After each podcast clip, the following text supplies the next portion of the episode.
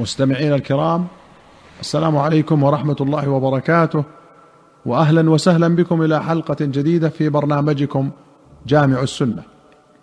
في باب الاستغفار والتوبة وسعة رحمة الله أخرج البخاري ومسلم رحمهما الله عن الحارث بن سويد قال حدثنا عبد الله بن مسعود حديثين أحدهما عن رسول الله صلى الله عليه وسلم والآخر عن نفسه. قال ابن مسعود إن المؤمن يرى ذنوبه كأنه قاعد تحت جبل يخاف أن يقع عليه وإن الفاجر يرى ذنوبه كذباب مر على أنفه فقال به هكذا أي بيده فذبه عنه. ثم قال سمعت رسول الله صلى الله عليه وسلم يقول لله أفرح بتوبة عبده المؤمن من رجل نزل في أرض دوية مهلكة معه راحلته عليها طعامه وشرابه. فوضع رأسه فنام نومة فاستيقظ وقد ذهبت راحلته. فطلبها حتى إذا اشتد عليه الحر والعطش أو ما شاء الله قال أرجع إلى مكان الذي كنت فيه فأنام حتى أموت. فوضع رأسه على ساعده ليموت. فاستيقظ فإذا راحلته عنده عليها زاده وشرابه. فالله أشد فرحا بتوبة العبد المؤمن من هذا براحلته وزاده أخرجه البخاري وأخرج مسلم منه المسند فقط. الدوية بفتح الدال وكسر الواو وفتح الياء وكل الثلاثة مشددة هي الفلاح والمفازة. والمهلكة بفتح الميم واللام هي التي يهلك من كان بها. وهذه رواية الأكثر. ورويت بضم الميم وكسر اللام. مهلكة. وأخرج الشيخان عن أنس رضي الله عنه قال قال رسول الله صلى الله عليه وسلم لله أفرح بتوبة عبده من أحدكم سقط على بعيره وقد أضله في أرض فلاه ولمسلم قال قال رسول الله صلى الله عليه وسلم لله أشد فرحا بتوبة عبده حين يتوب إليه من أحدكم كان على راحلته بأرض فلاه فانفلتت منه. وعليها طعامه وشرابه فأيس منها فأتى شجرة فاضطجع في ظلها قد أيس من راحلته فبينا هو كذلك إذا هو بها قائمة عنده فأخذ بخطامها ثم قال من شدة الفرح اللهم أنت عبدي وأنا ربك. أخطأ من شدة الفرح. وأخرج مسلم عن البراء بن عازب رضي الله عنهما قال قال رسول الله صلى الله عليه وسلم كيف تقولون بفرح رجل انفلتت منه راحلته تجر زمامها بأرض قفر؟ ليس بها طعام ولا شراب وعليها له طعام وشراب. فطلبها حتى شق عليه ثم مرت بجذل شجرة فتعلق زمامها فوجدها معلقة به. قلنا شديدا يا رسول الله. فقال رسول الله صلى الله عليه وسلم أما والله لله أشد فرحا بتوبة عبده من الرجل براحلته. قوله جذل شجرة بكسر الجيم وفتحها وسكون الذال المعجمة هو أصل الشجرة القائم. وأخرج البخاري ومسلم عن أبي سعيد الخدري رضي الله عنه أن نبي الله صلى الله عليه وسلم قال كان في من كان قبلكم رجل قتل تسعة وتسعين نفسا فسأل عن أعلم أهل الأرض فدل على راهب فأتاه. فقال إنه قتل تسعة وتسعين نفسا فهل له من توبة؟ فقال لا. فقتله فكمل به مئة.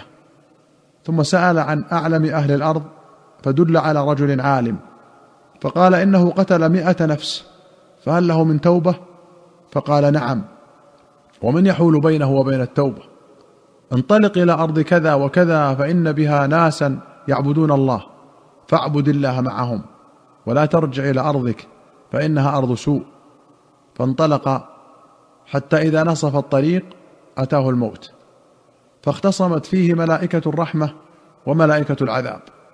فقالت ملائكة الرحمة جاء تائبا مقبلا بقلبه إلى الله.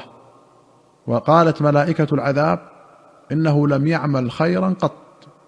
فأتاهم ملك في صورة آدمي فجعلوه بينهم. فقال قيسوا ما بين الأرضين فإلى أيتهما كان أدنى فهو له. فقاسوا فوجدوه أدنى إلى الأرض التي أراد فقبضته ملائكة الرحمة. وفي رواية فلما كان في بعض الطريق أدركه الموت فناء بصدره نحوها ثم مات. وفيه فكان إلى القرية الصالحة أقرب منها بشبر فجعل من أهلها. وفي أخرى فأوحى الله إلى هذه أن تباعدي وإلى هذه أن تقربي. وقال قيسوا ما بينهما فوجد إلى هذه أقرب بشبر فغفر له. وأخرج البخاري ومسلم عن أبي هريرة رضي الله عنه أن النبي صلى الله عليه وسلم قال كان رجل يسرف على نفسه فلما حضره الموت قال لبنيه إذا أنا مت فأحرقوني ثم اطحنوني ثم ذروني في الريح. فوالله لئن قدر علي ربي ليعذبني عذابا ما عذبه أحدا. فلما مات فعل به ذلك. فأمر الله الأرض فقال اجمعي ما فيك منه. ففعلت. فإذا هو قائم. فقال ما حملك على ما صنعت؟ قال خشيتك يا ربي. أو قال مخافتك يا ربي. فغفر له. هذه رواية البخاري. ولمسلم أن رسول الله صلى الله عليه وسلم قال قال رجل لم يعمل حسنة قط لأهله إذا مات فحرقوه ثم اذروا نصفه في البر ونصفه في البحر. فوالله لئن قدر الله عليه ليعذبنه عذابا لا يعذبه احدا من العالمين فلما مات الرجل فعلوا ما أمرهم. فأمر الله البر فجمع ما فيه. وأمر البحر فجمع ما فيه. ثم قال لم فعلت هذا؟ قال من خشيتك يا رب وأنت أعلم. فغفر الله له. وللبخاري عن أبي سعيد أن النبي صلى الله عليه وسلم قال إن رجلا كان قبلكم رغسه الله مالا. فقال لبنيه لما حضر أي أب كنت لكم؟ قالوا خير أب. قال فإني لم أعمل خيرا قط فإذا مت فأحرقوني ثم اسحقوني ثم ذروني في يوم عاصف. ففعلوا فجمعه الله.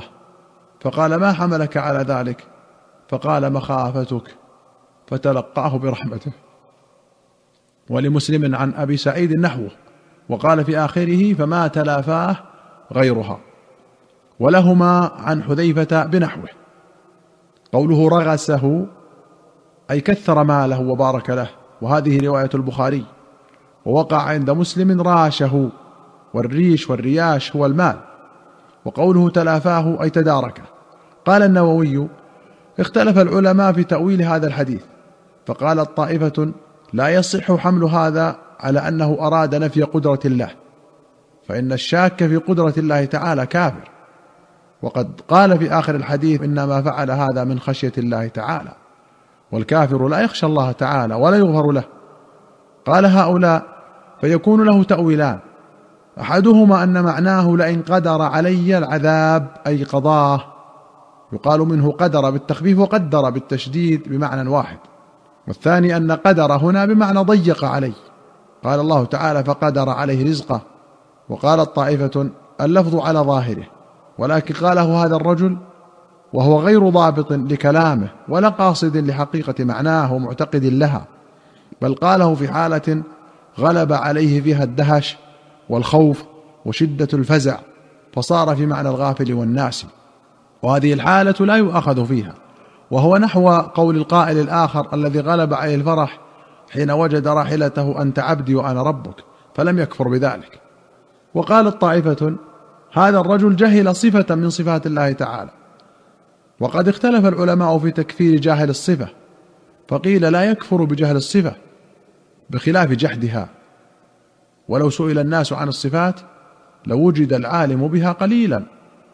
وقالت طائفة كان هذا الرجل في زمن فترة حين ينفع مجرد التوحيد ولا تكليف قبل ورود الشرع على المذهب الصحيح لقوله تعالى وما كنا معذبين حتى نبعث رسولا وقالت طائفة يجوز أنه كان في زمن شرعهم فيه جواز العفو عن الكافر بخلاف شرعنا وذلك من مجوزات العقول عند أهل السنة وإنما منعناه في شرعنا بالشرع وهو قوله تعالى إن الله لا يغفر أن يشرك به وغير ذلك من الأدلة والله أعلم. أيها المستمعون الكرام إلى هنا نأتي إلى نهاية هذه الحلقة. حتى نلقاكم في حلقة قادمة إن شاء الله. نستودعكم الله والسلام عليكم ورحمة الله وبركاته.